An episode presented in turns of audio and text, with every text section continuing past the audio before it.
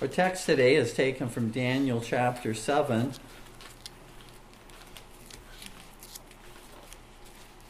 And we'll be focusing upon verses 23 through 25. Daniel 7, verses 23 through 25.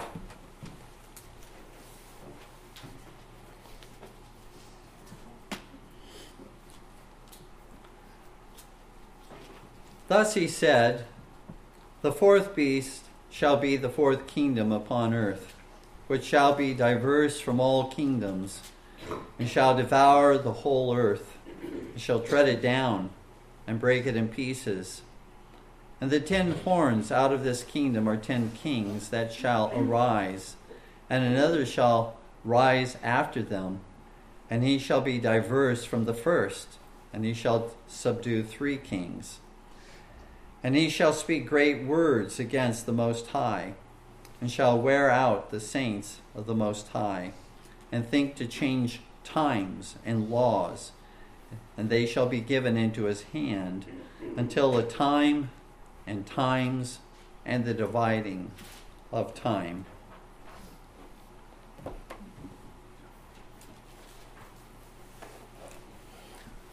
Since the little horn here in Daniel chapter 7 is revealed by God in Daniel's dream to be a chief persecutor against the saints of the Lord and making war against them and prevailing over them. It's certainly not trivial, and nor is it wasted time on our parts to seek to identify who this little horn is in history. If it was important enough for the Lord to give to Daniel this information in this dream concerning the little horn, and if Daniel was particularly interested in knowing what does that mean, that little horn that appeared among the ten, and he wanted to know what is that little horn? Tell me. He, he's asking this interpreting angel Tell me what it means. If it was of such importance to Daniel to know, should it not be important for us to know? If it was important for God to reveal it, should it not be important for us to want to know and to understand who the little horn is? In fact, I submit that the little horn in Daniel 7 is the same as the man of sin and the son of perdition in 2 Thessalonians chapter 2, verses 3 through 4. I also submit that the little horn is the same as the antichrist that is mentioned in 1 John 2:18. And then I also submit to you that the little horn is the same as the image of the beast that is revealed in Revelation 13, verses 15 through 16. The image of the beast who requires all to receive the mark of the beast in order to buy and to sell. See, this is not a light subject, is it? Not light at all. It's, in fact, I submit to you, it's very troubling. It's a very troubling subject for us to be uh, discussing. But it was also troubling to our Protestant and Reformed forefathers who declared in 1647 in the Westminster Confession of Faith, chapter 25, section 6, there is no other head of the church but the Lord Jesus Christ, nor can the Pope of Rome in any sense be head thereof but is that Antichrist, that man of sin and son of perdition that exalteth himself in the church against Christ and all that is called God. There was any claim by any individual other than Jesus Christ to be the visible head of the church on earth is to blasphemously usurp the office of Jesus Christ as the only head of the church, as We see in Vatican at Vatican I in 1870, uh, this is what was declared concerning the papacy. All the faithful of Christ must believe that the Holy Apostolic See and the Roman Pontiff possess the primacy over the whole world, and that the Roman Pontiff is the successor of Blessed Peter, Prince of the Apostles, and is true vicar of Christ and head of the whole church, and father and teacher of all Christians. You see, that is an example of the blasphemous speaking of great words against the Most High that is mentioned in Daniel 7:25. Main points today from our text are these. First of all, the little horn changes times and laws. In Daniel 7, verses 23 through 25. The second main point the extended length of time that the little horn persecutes the saints in Daniel 7:25. First of all then the little horn changes times and laws. Verses 23 through 25.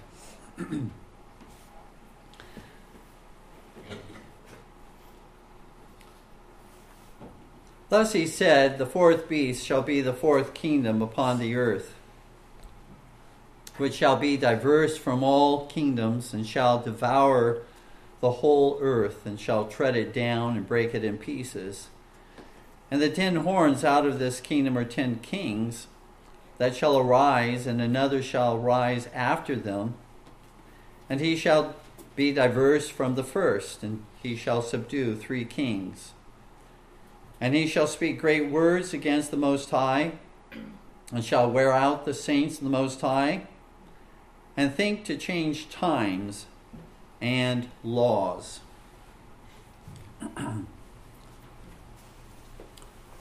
Lord expects us to take the characteristics uh, that we find here in Daniel 7 pertaining to the the little horn, and then to locate in history which entity has those characteristics. Doesn't uh, the Lord doesn't want us again to to simply read it and leave it at that, but He wants us to be able to identify. He's not given it to us to be a mystery to us. He's given these characteristics so that we might identify in history who fulfills those characteristics of the little horn? That's what we have sought to do thus far, and we'll continue to do so in the sermon this Lord's Day. So let's very quickly review those characteristics. First of all, a little horn appears on the head of the Roman beast. In other words, the little horn is connected to Rome. Uh, in fact, uh, we find, with regard to the papacy, the capital of the papacy is in Rome. We also have noted that the, the very title of the emperor of Rome, uh, as the chief or supreme priest of the emperor worship, was Pontifex Maximus, and uh, the, the, the Roman Pope has assumed that same title, that same name as well. Secondly, the little horn appears, we have seen, among ten horns. Uh, ten horns that divided uh, the united Western Empire, Roman Empire. And we've identified those uh, in history in the 5th and 6th century as being barbarian kingdoms which invaded that Rome, part of the Roman Empire, divided it. Uh, the last uh, Roman emperor in Rome that was who was deposed uh, was uh, Romulus Augustus in 476.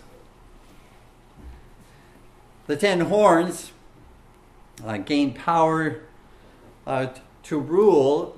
We've also noted this. Uh, there was not uh, prior to the first century that these ten horns ruled. It was not during the first century that these ten horns ruled. Uh, it, according to Ro- uh, Revelation 17:12, John says that in identifying the ten horns there, he says that they have not yet, even in the first century, received their power to rule. So they're subsequent to the first century. They were to arise, these ten kingdoms.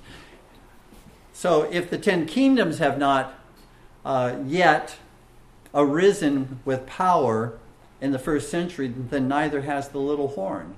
The little horn would come to uh, be among the ten, the ten horns, therefore, after the first century, which again we find is, as far as our uh, chronology, looking into the period of time after the first century, the Roman Empire was divided into these various kingdoms, ten kingdoms, in the fifth and sixth centuries is when the papacy arose uh, among them uh, and began to exercise great power uh, as it grew and grew in power at that time. You see, when the last emperor in Rome was deposed, who filled the spot? Who filled the vacancy? It was the papacy that was yet in Rome that filled the uh, the, the, the, uh, the throne, as it were, that had been vacated by the emperor. Thirdly, the little horn is different.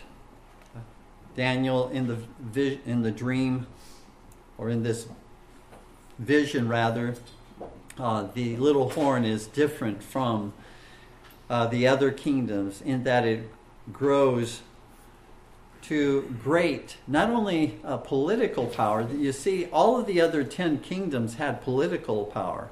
But what makes the, this horn, this, this little horn, different from the others and makes it diverse from the others is that it has ecclesiastical power as well. In fact, it is chiefly an ecclesiastical power that, that asserts, as it grows ever greater in power, asserts more and more political power. So it is diverse.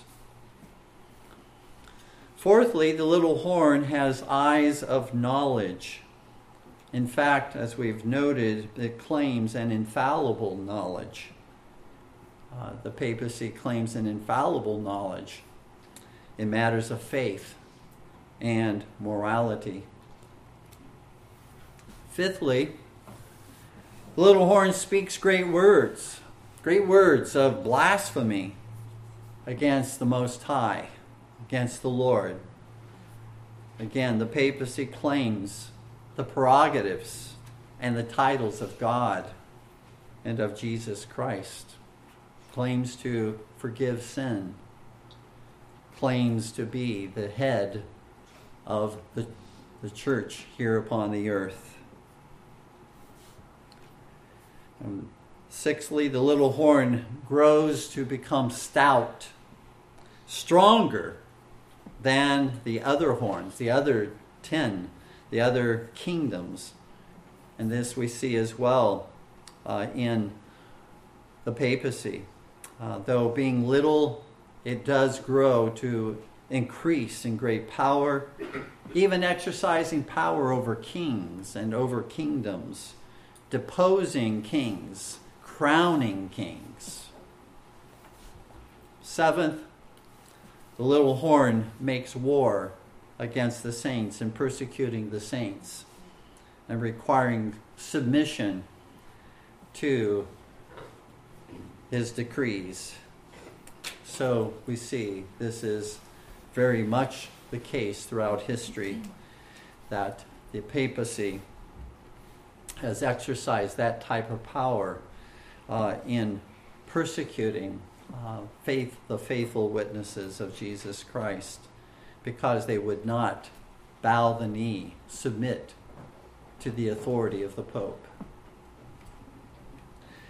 Well, there are two more characteristics that we are going to consider concerning the little horn in the sermon today. And so we'll get to those in just a moment. So beginning here in Daniel 7:23, the interpreting angel when it says thus he said, the he there is the interpreting angel that uh, Daniel had sought more information from concerning the fourth beast, concerning the ten kingdoms, and concerning the little horn. And so here we see uh, that uh, the identity is given of the fourth beast in verse 23, and uh, we've identified in history that to be Rome. Then uh, in verse 24, uh, the interpreting angel speaks of the ten horns and says that they are ten kingdoms, uh, ten kings or ten kingdoms. And we've identified that as well as being the barbarian kingdoms that divided the Western Roman Empire in the 5th and 6th centuries. And then uh, we come to verse 25, uh, the end of verse 24, and, uh, uh, and then into verse 25 uh, concerning the little horn. And that's where we now, having already really addressed in previous sermons uh, the little horn speaking great words against the Most High, having also, even last Lord's Day, addressed the characteristic of the little horn in wearing out the saints the Most High, oppressing them, persecuting them. Now we come to the next characteristic of the little horn, and that is the little horn would claim a supreme legislative power to change times and laws. To change times and laws. So, what does it mean to change times? Well, uh, the t- word there for uh, times, it refers to the power to add to or to alter appointed uh, religious feasts and holy days to add or to uh, remove, to, to alter religious feasts and holy days. Uh, this is a, indeed not a power that Jesus, the only head of the church, has given to any person on earth to add holy days to our religious calendar. Uh, you see, worship is only appointed by God. Holy days are only appointed by God. Think of the Old Testament. Which of the holy days were appointed by, by a man in the Old Testament? None of them. They are all appointed by God. Because worship, all worship, is appointed by the Lord alone.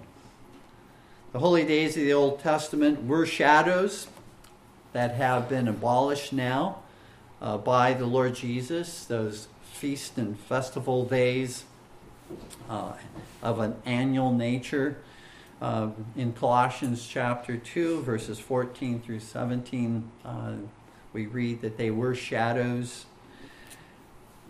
Neither Jesus nor the apostles, uh, and this brings us up to holy days in this present age. Neither Jesus nor the apostles appointed or celebrated Christmas or celebrated Easter as holy days to be observed by Christians. Um, all one has to do, if that were the case, is to go to the Bible and say that this is where Jesus appointed uh, uh, Christmas or Easter to be celebrated, or to show where um, uh, the apostles actually celebrated Christmas or Easter.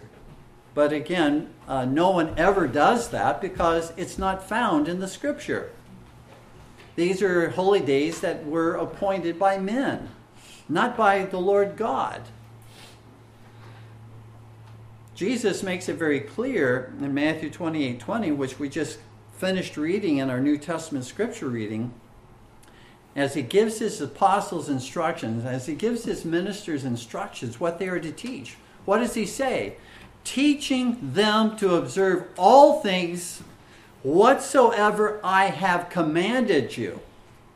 Not whatever you think might be really good to introduce into the religious calendar to celebrate. but what I have commanded you. And so we need a command from God.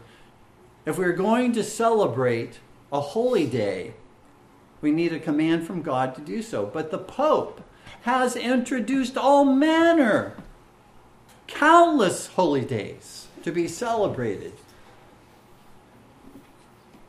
The only holy day that the Lord has given to us in the new covenant to celebrate is the Lord's Day. It's called that in Revelation 1:10, which is the Christian Sabbath. The papacy, dear ones, has changed times by appointing countless holy days throughout history to impose such holy days. Understand that when you have the authority, when, or you claim to have the authority to impose holy days, you are exercising a great authority over a church and over a nation that accepts that religion. You are basically saying you cannot work on that day because that is a holy day. You cannot, uh, you must attend Mass on that day. It is a mortal sin for you not to attend Mass on that day. That's an extreme authority, which is claimed by the papacy in imposing these holy days. It's a matter of control. It shows how much control, how much power is invested or claimed to be invested in the papacy. Holy days of obligation. That's a technical phrase. Holy days of obligation are mandated by the papacy to be observed by all Roman Catholics, in which they must attend the Mass. It's not optional. They must attend the Mass and they must ab- uh, abstain from all unnecessary works, according to Canon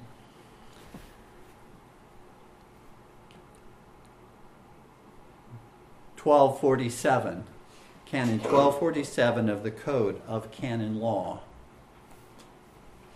The holy days, holy days of obligation, that technical phrase, required by the papacy And this year, 2023, they've been greatly narrowed uh, uh, since 1969. Uh, but these are the holy days appointed, uh, holy days of obligation for this year. First of all, on January the 1st, the holy day, the solemnity of Mary, the Mother of God. On May the 18th, the Ascension of Jesus. On August the 15th, the Assumption of the Virgin Mary. What's the Assumption? It's basically uh, her bodily resurrection after three days of death, her bodily resurrection into heaven, body and soul into heaven, just like Jesus Christ, the bodily assumption of Mary. The next uh, holy day of obligation, November the 1st, All Saints' Day. You see, instead of, uh, as they used to have uh, prior to 1969, they had multitudes of saints' days throughout the year that they were required to keep and to celebrate. Now they've just put them all together in All Saints' Day, uh, rather than having, as if you look at the, the calendar, go to just do a search of uh, uh, uh, saints' days within the holy uh, within the Roman Catholic Church, and there are there are uh, literally on every day of the year a, a saint that is to be honored uh, and to be celebrated on that day. But they've consolidated them under All Saints' Day, November the first. December the 8th uh, is the Immaculate Conception of the Virgin, of the Blessed Virgin Mary. That is, the Immaculate Conception doesn't refer to the conception of Jesus, refers to her conception, that she was conceived without sin and she lived a sinless life, her entire life.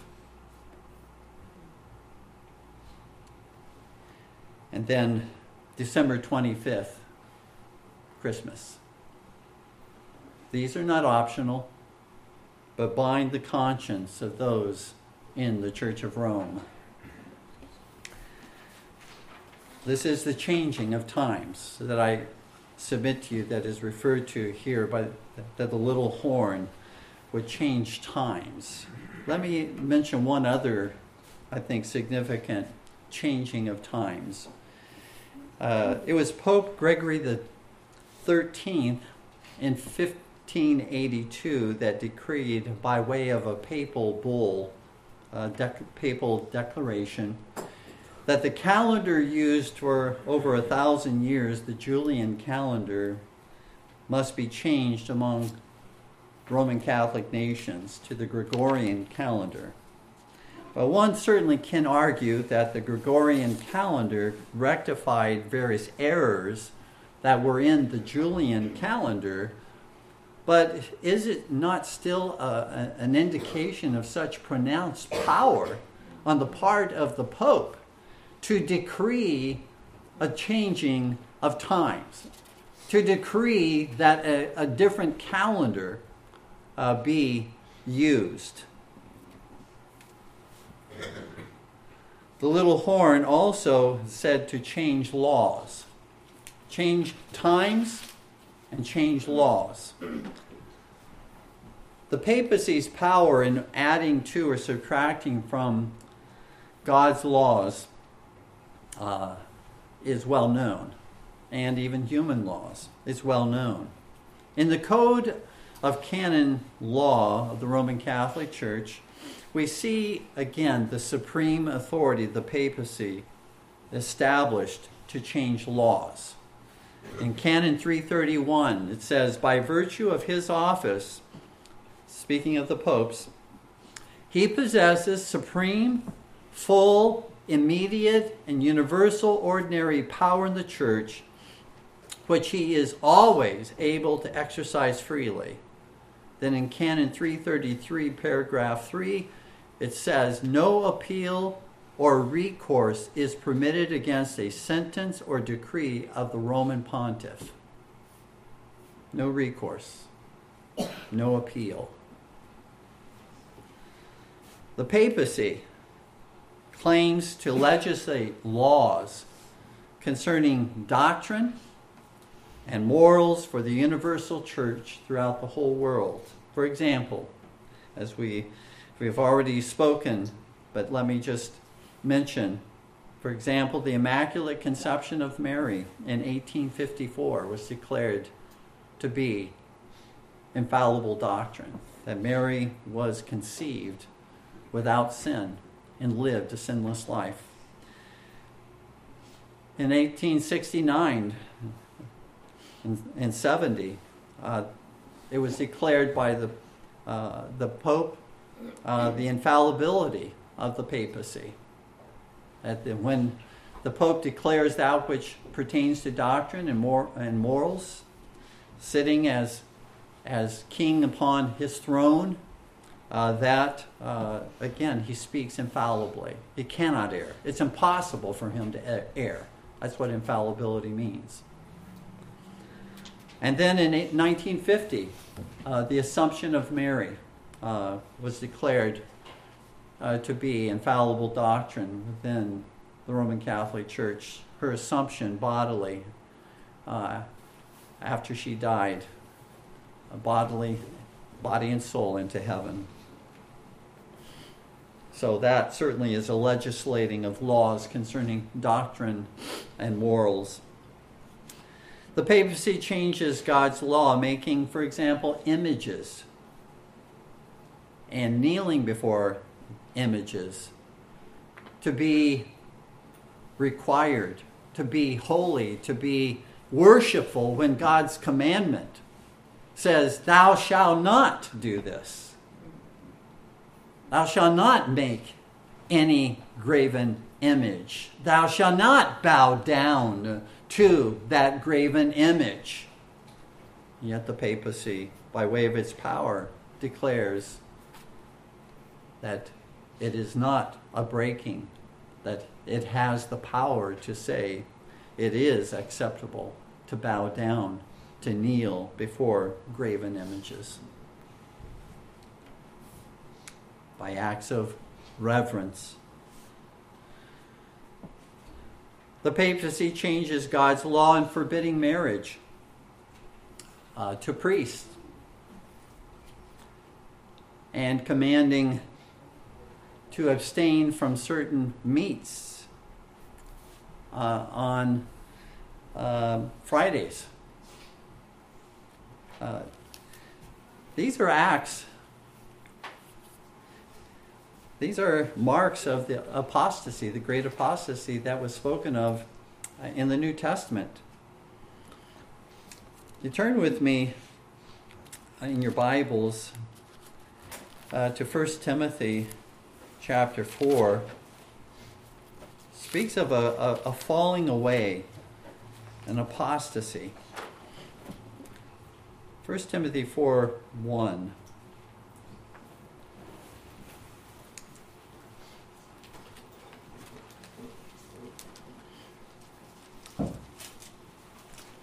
Now the Spirit speaketh expressly that in the latter times some shall depart from the faith. That's the falling away. Giving heed to seducing spirits and doctrines of devils, speaking lies in hypocrisy, having their conscience seared with a hot iron forbidding to marry. That's the first prohibition, forbidding to marry, and commanding to abstain from meats which God hath created to be received with thanksgiving of them which believe and know the truth. In fact, we see that Pope Gregory VII and the Second Lateran Council in 1139 forbade the marriage of the priesthood. The priesthood cannot marry. Pope Nicholas I in 866 prohibited meat to be eaten on Fridays uh, out as a fast of every Friday as a uh, acknowledged appointed fast uh, concerning uh, Christ's death upon the cross. It is very, again, very telling that here uh, these very things that are mentioned by way of this apostasy are that which we see within the Roman Catholic Church and which we see uh, has been uh, mandated uh, by the papacy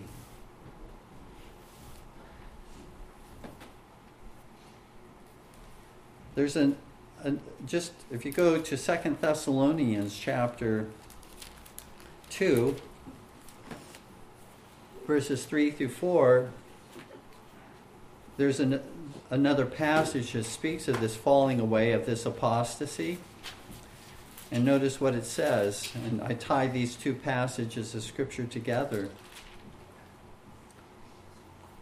Second Thess- Thessalonians 2, verses 3 through 4. Let no man deceive you by any means, for that day shall not come except there come a falling away first. That's the apostasy.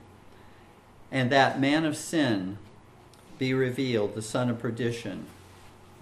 I submit to you that's the papacy, who opposeth and exalteth himself above all that is called God or that is worshipped so that he, as God, sitteth in the temple of God, that is, in the church of God, showing himself that he is God.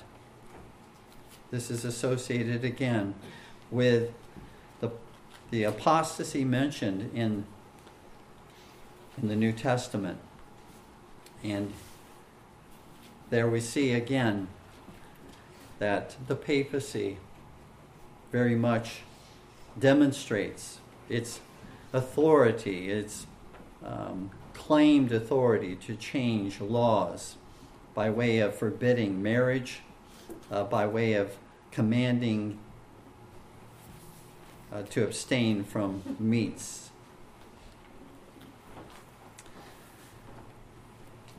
The papacy changes, uh, again, by way of laws, the papacy changes Christ's glory to make the Pope the visible head of the universal church on earth. We've noted that. The papacy changes God's authority and claims the power to forgive sins. In the New Catechism of the Catholic Faith, page 62, the question is asked Does the priest really forgive your sins? The answer With the power of Christ given to him in the sacrament of holy orders, the priest really forgives your sin.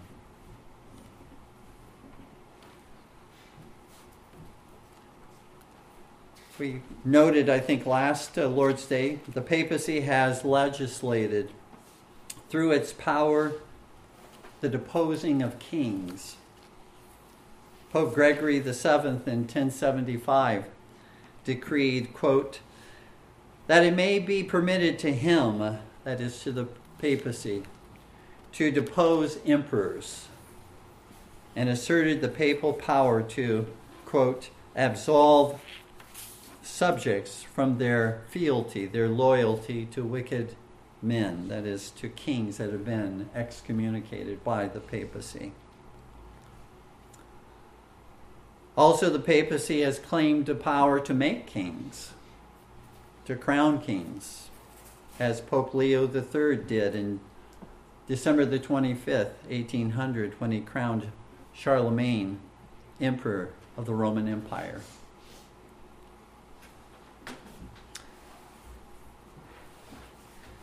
I dare say, dear ones, that there has not been a more powerful dynasty ruling in western in the western world nor for as long as the papacy has ruled from its throne in Rome. The power of the papacy to change times and laws that affect church, that affect state, that affect family, are demonstrable throughout history. This characteristic of the little horn to change times and laws, I submit to you, is realized in the papacy.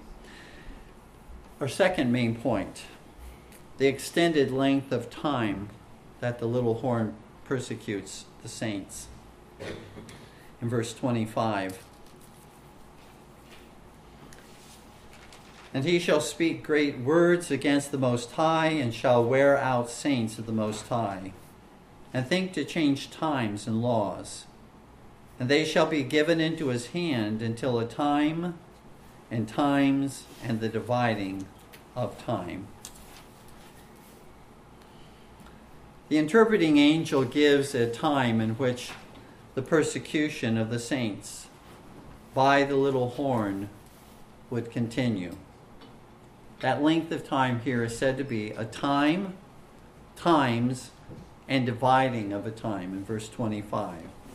How long is that period of time? Well, I think that we can find out the answer to that when we turn to the book of Revelation because there in Revelation 12 14, we read, And to the woman were given two wings of a great eagle, that she might fly into the wilderness, into her place where she is nourished for a time and times and half a time from the face of the serpent. The, the woman is the faithful church whom God protects during this period of time uh, said to be a time, times, and half a time, or dividing of a time.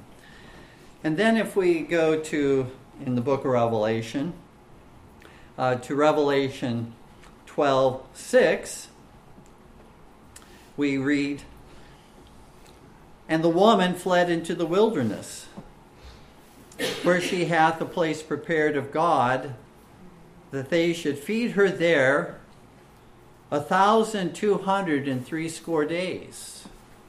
So a time times and half a time is equal to 1260 days, which is three and a half years. So a time is one year, times is two years, one plus two is three. A dividing of a time or half a time is a half, three and a half years. Or 1260 days. And the next question is this Is this period of time, 1260 days, to be interpreted literally or prophetically?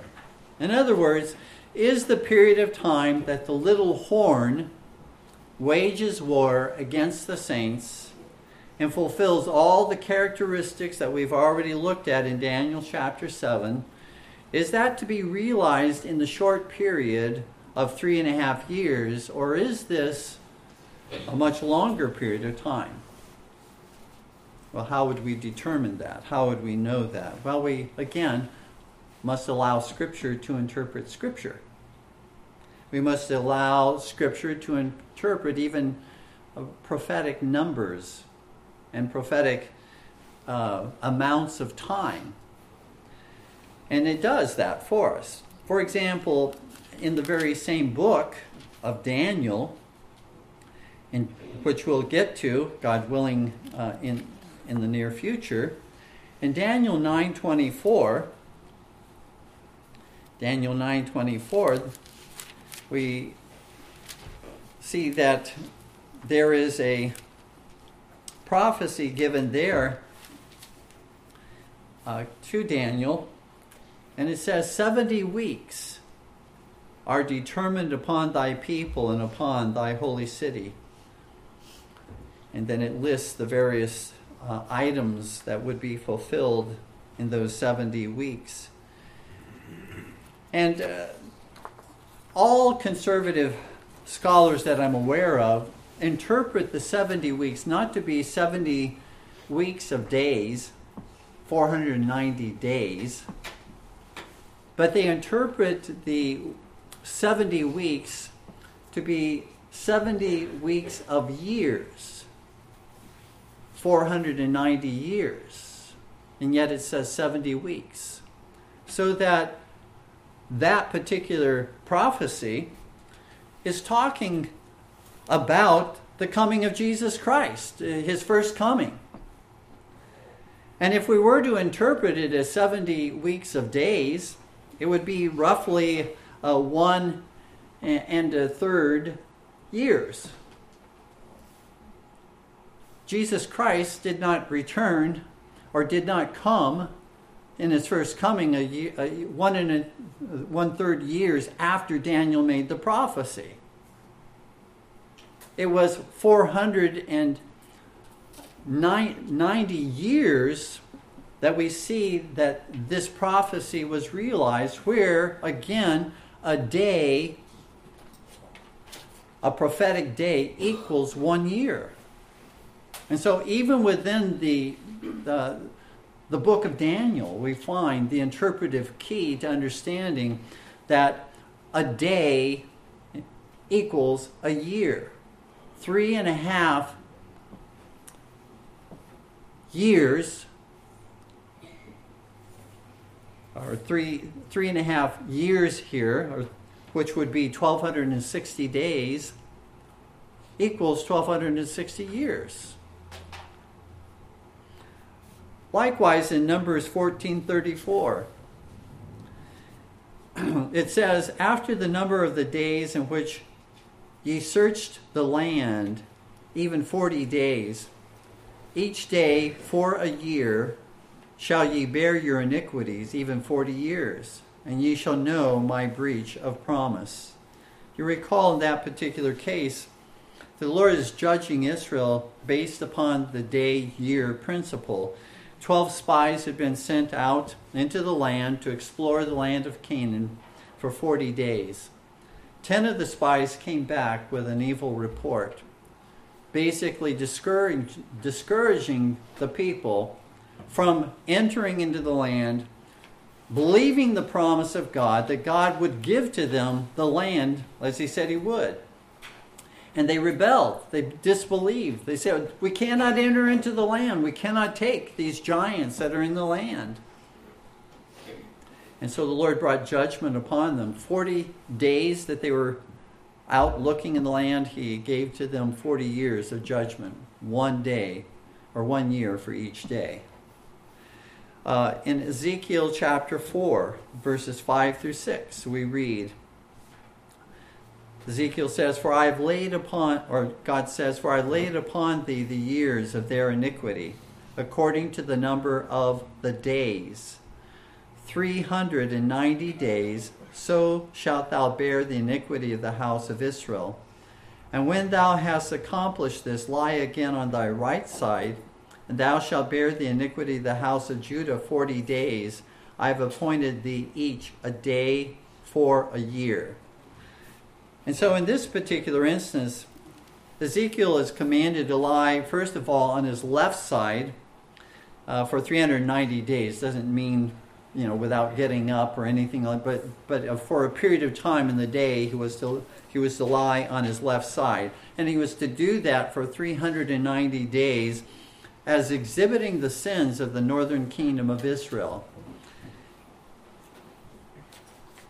And then the Lord commands Ezekiel to lie on his right side uh, for 40 days, as exhibiting the sins of the southern kingdom of Judah in verse 6. And in both cases, the Lord says that the day and amount of days that he was to lie on each side represented a day for a year. That it would be uh, that amount of time that they uh, had sinned against the Lord their God. 390 days on the, on the part of Israel, 40 days on the part of Judah. Speaking of 390 years of sin and iniquity on the part of Israel, 40 years of sin and iniquity on the part of Judah. Again, for every day that he laid on his side represented one year. And so, again, the time, times, and dividing of time here that we find is the length of time 1260 prophetic days, which is 1260 actual years, a, a year for every day. That's the amount of time that the Lord says that the saints would wage war and, and, that the little horn would wage war against his faithful witnesses, against the saints, for that amount of time that he would show forth all these characteristics that we that we have been looking at uh, in Daniel chapter 7, particularly changing of times and laws and speaking great things, blasphemous things against the Most High. Uh, all these particular characteristics uh, that we have noted for 1260, 1260 uh, prophetic days, which are 1260 actual years. Now I ask again is there a kingdom on earth that has waged war against and oppressed the faithful witnesses of Christ for as long as the papal kingdom of Rome, the papal kingdom of Antichrist. I know of none. I submit that this final characteristic of the little horn is likewise realized in the papacy.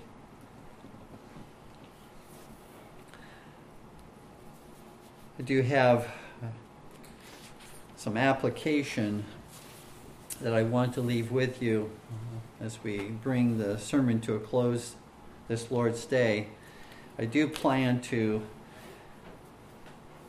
address one more item in Daniel 7 next, God willing, next Lord's Day, and that would have to do with when did this period of time begin?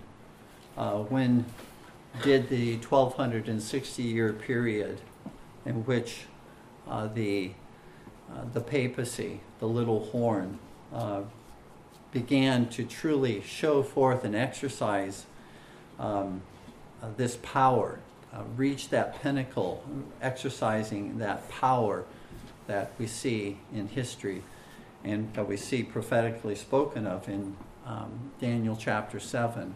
When did that begin? Because if it's 1260 years, uh, the Lord, again, has given us those time periods so that we can calculate. Doesn't, we're not calculating the coming of Christ. We're not calculating when Jesus is going to return. What we're talking about here is the period of time that uh, this little horn exercises that type of power against God's people uh, and uh, speaking blasphemous things against the Lord Himself. And when that power will come to an end, His power, the papal power, when it will come to an end. So, again, God willing, we will consider that question next Lord's Day. But as we close today, in the Westminster Confession of Faith, chapter 20, section 2, God alone, it says, God alone is Lord of the conscience, and hath left it free from the doctrines and commandments of men which are in anything contrary to his word or beside it in matters of faith or worship. Once the papacy claims the power to enslave the conscience of men to mere human traditions. Christ, on the other hand, sets us free to walk in obedience, not to the papacy, not to the papacy's decrees. To, he sets us free to walk in obedience and to delight in his commandments, what are found in His holy word. Even the apostles themselves did not claim uh, what the papacy claims to be able to do by way of lording it over the consciences of men. The apostle Paul says in 2 Corinthians 1:24, "Not for that we have dominion over your faith, but are helpers of your joy, for by faith ye stand." We are helpers. We do not lord it. We cannot lord it over your conscience. God alone is Lord of the conscience. That means that our conscience is not even our Lord. See, we can either say, and, and if we're not going to allow God to be Lord of our conscience, we can say, well, uh, we are Lord over our own conscience. But no, the Bible doesn't teach us that we are Lord over our own conscience. No man, not even ourselves, is Lord over our own conscience. God alone is Lord of the conscience. And so, if we do not have, again, uh, God speaking in His Word and telling us what to believe and what to practice here uh, in His Word, then, uh, then again, certainly man does not. We have God's word that does speak to those things, what we are to believe. And man does not have the authority to tell us uh, what to believe. I do not have the authority to tell you what to believe. None of our elders, none of our reformers have the authority to tell you what to believe and to command that you believe this or that you practice this particular holy day that's not appointed in the Word of God. None of us have that authority. Only Jesus Christ has that authority. And if we cannot find it in the Bible, then we cannot mandate it. We cannot require it of you, God's people. But the Pope claims to be able to do that. The papacy claims to be able to do that, even if it's not revealed in God's Word. See, Jesus, as alone the head of the church, He's given his authority to his faithful ministers and elders to rule on his behalf in his church. But their authority is bound by the written word of God. They cannot go beyond the authority of God's word. It's not bound by the mere words or traditions of men, as is claimed by the papacy. Thus saith the Lord. That's what we must always look for. Where does Christ teach that in his word? The second application the papacy wages war for 1260 years against God's faithful witnesses who stand for scriptural authority alone over tradition and papal authority in doctrine, worship, church, state, family. The greatest and most important preparation, dear ones, that we can make in this battle, in this war that the enemy wages against us is spiritual preparation. That's not to discount food preparation uh, at any time. I mean, it's a good idea, I think, at all times to be prepared for whatever may come our way, as Joseph prepared for the seven years of famine and during the seven years of plenty. I think that's always a good idea. But I believe the most important preparation that we can make in this battle with the enemy is spiritual preparation. We must realize, Darren, that the real enemies are not political leaders, are not religious leaders, are not economic leaders, are not world leaders, are not techno- technological leaders. But the real enemies are spiritual enemies in high places.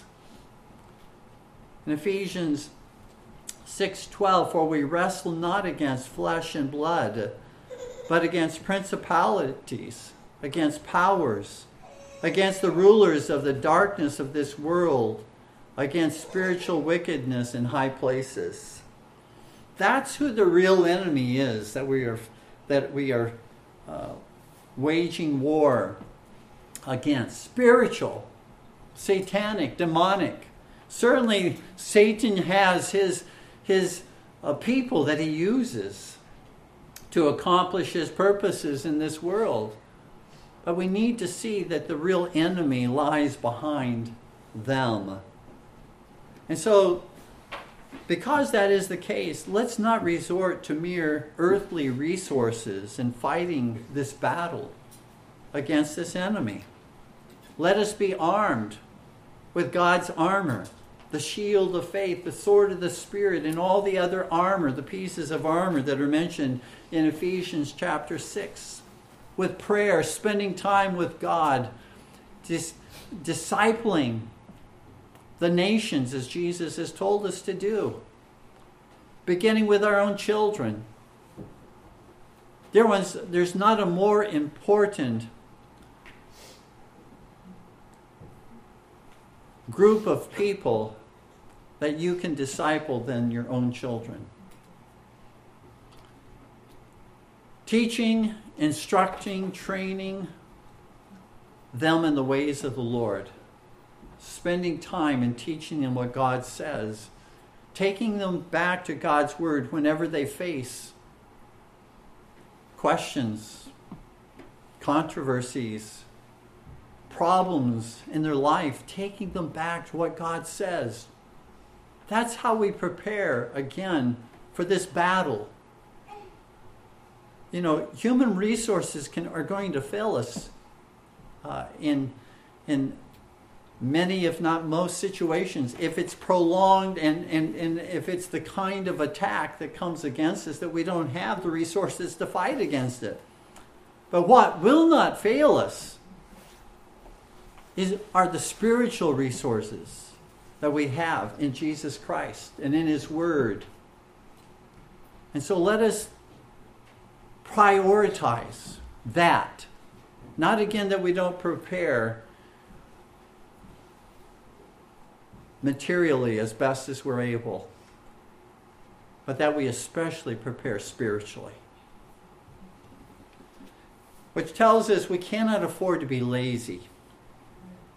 We cannot afford to be indifferent, sitting on our couches and expecting that, you know, that that everything's just going to go fine. Uh, we don't need to be prepared. We don't need to prepare our children for what lies ahead. We are in a war, a 1260 year war that began many years ago with this, this particular enemy, this little horn, but we are in a war against uh, the, the enemy of our souls, Satan.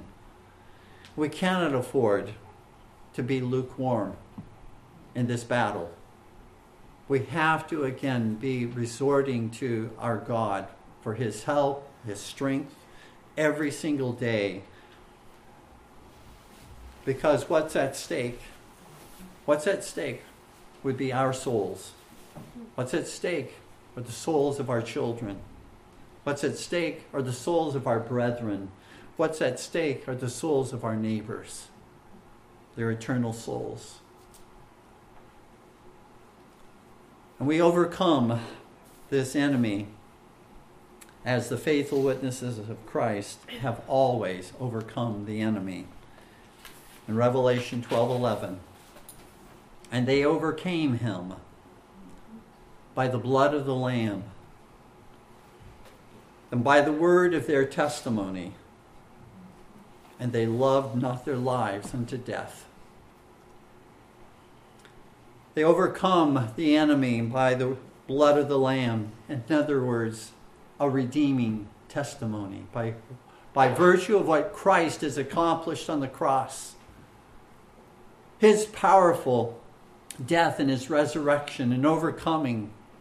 That's the foundation of our victory over the enemy what Christ has accomplished. Not what I accomplished, but what He accomplished on the cross. And purchasing me unto Himself, purchasing you who believe and trust in Him unto Himself, all of His people unto Himself, giving to them everlasting life, giving to them the tools to be able to fight in this war and so there's a redeeming testimony. They overcame him by the blood of the Lamb. But there's also a living testimony by the word of their testimony, by their by the word they spoke, by the life that they lived, they overcame the enemy. They not only had the redeem, the redemption of Jesus Christ, but they practiced it in their lives. They spoke of it and what Jesus Christ had accomplished in their lives. They lived it out by way of obedience to God's commandments. And then there's a dying testimony. They loved not their lives unto death. And they overcame. They were not overcome even if they died for Jesus Christ.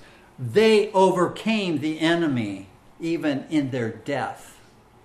And that has always been true of the faithful witnesses of Christ. They overcome the enemy by a redeeming testimony, by way of a living testimony, and by way of a dying testimony. That's the only way that we are going to overcome the enemy that comes against us, which is, again, Satan and all of his hosts, who uses political leaders certainly to persecute God's faithful witnesses, who uses religious leaders like the little horn to persecute and wage war against God's people. But let us not fear. Jesus Christ has already conquered. He is King of kings. Let us again take great comfort, encouragement in the fact that our Savior sits at God's right hand. Please stand with me in prayer.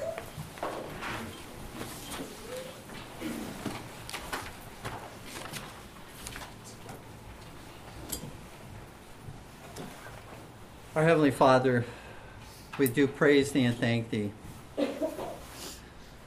for Thy goodness, Thy tender mercies unto us, that Thou hast shown us uh, in Thy Word, given us warning, uh, told us, our Lord, uh, so much of what has occurred in history, what shall come in history, that we might be prepared, that we might be pre- prepared, especially spiritually, uh, for this battle. That we would prepare not only ourselves, but our children, our families, one another. Lord, we thank Thee that the Lord Jesus is head of the church, not any man. We thank Thee that He is King and reigns at Thy right hand, that He has already won the victory for us, and that we need not fear what man can do unto us. Our Lord, we pray that Thou would go before us, that Thou would uh, teach and instruct us, Lord, to put on daily the whole armor of God. That we wouldn't wake up and go about our day forgetting that, that armor uh, to war against the enemy. That, Lord, it would be a part of just our daily uh, exercise. That we would be prepared, whatever comes our way each and every day to do war against the enemy. We ask, Lord, hear our prayers for Jesus' sake. Amen.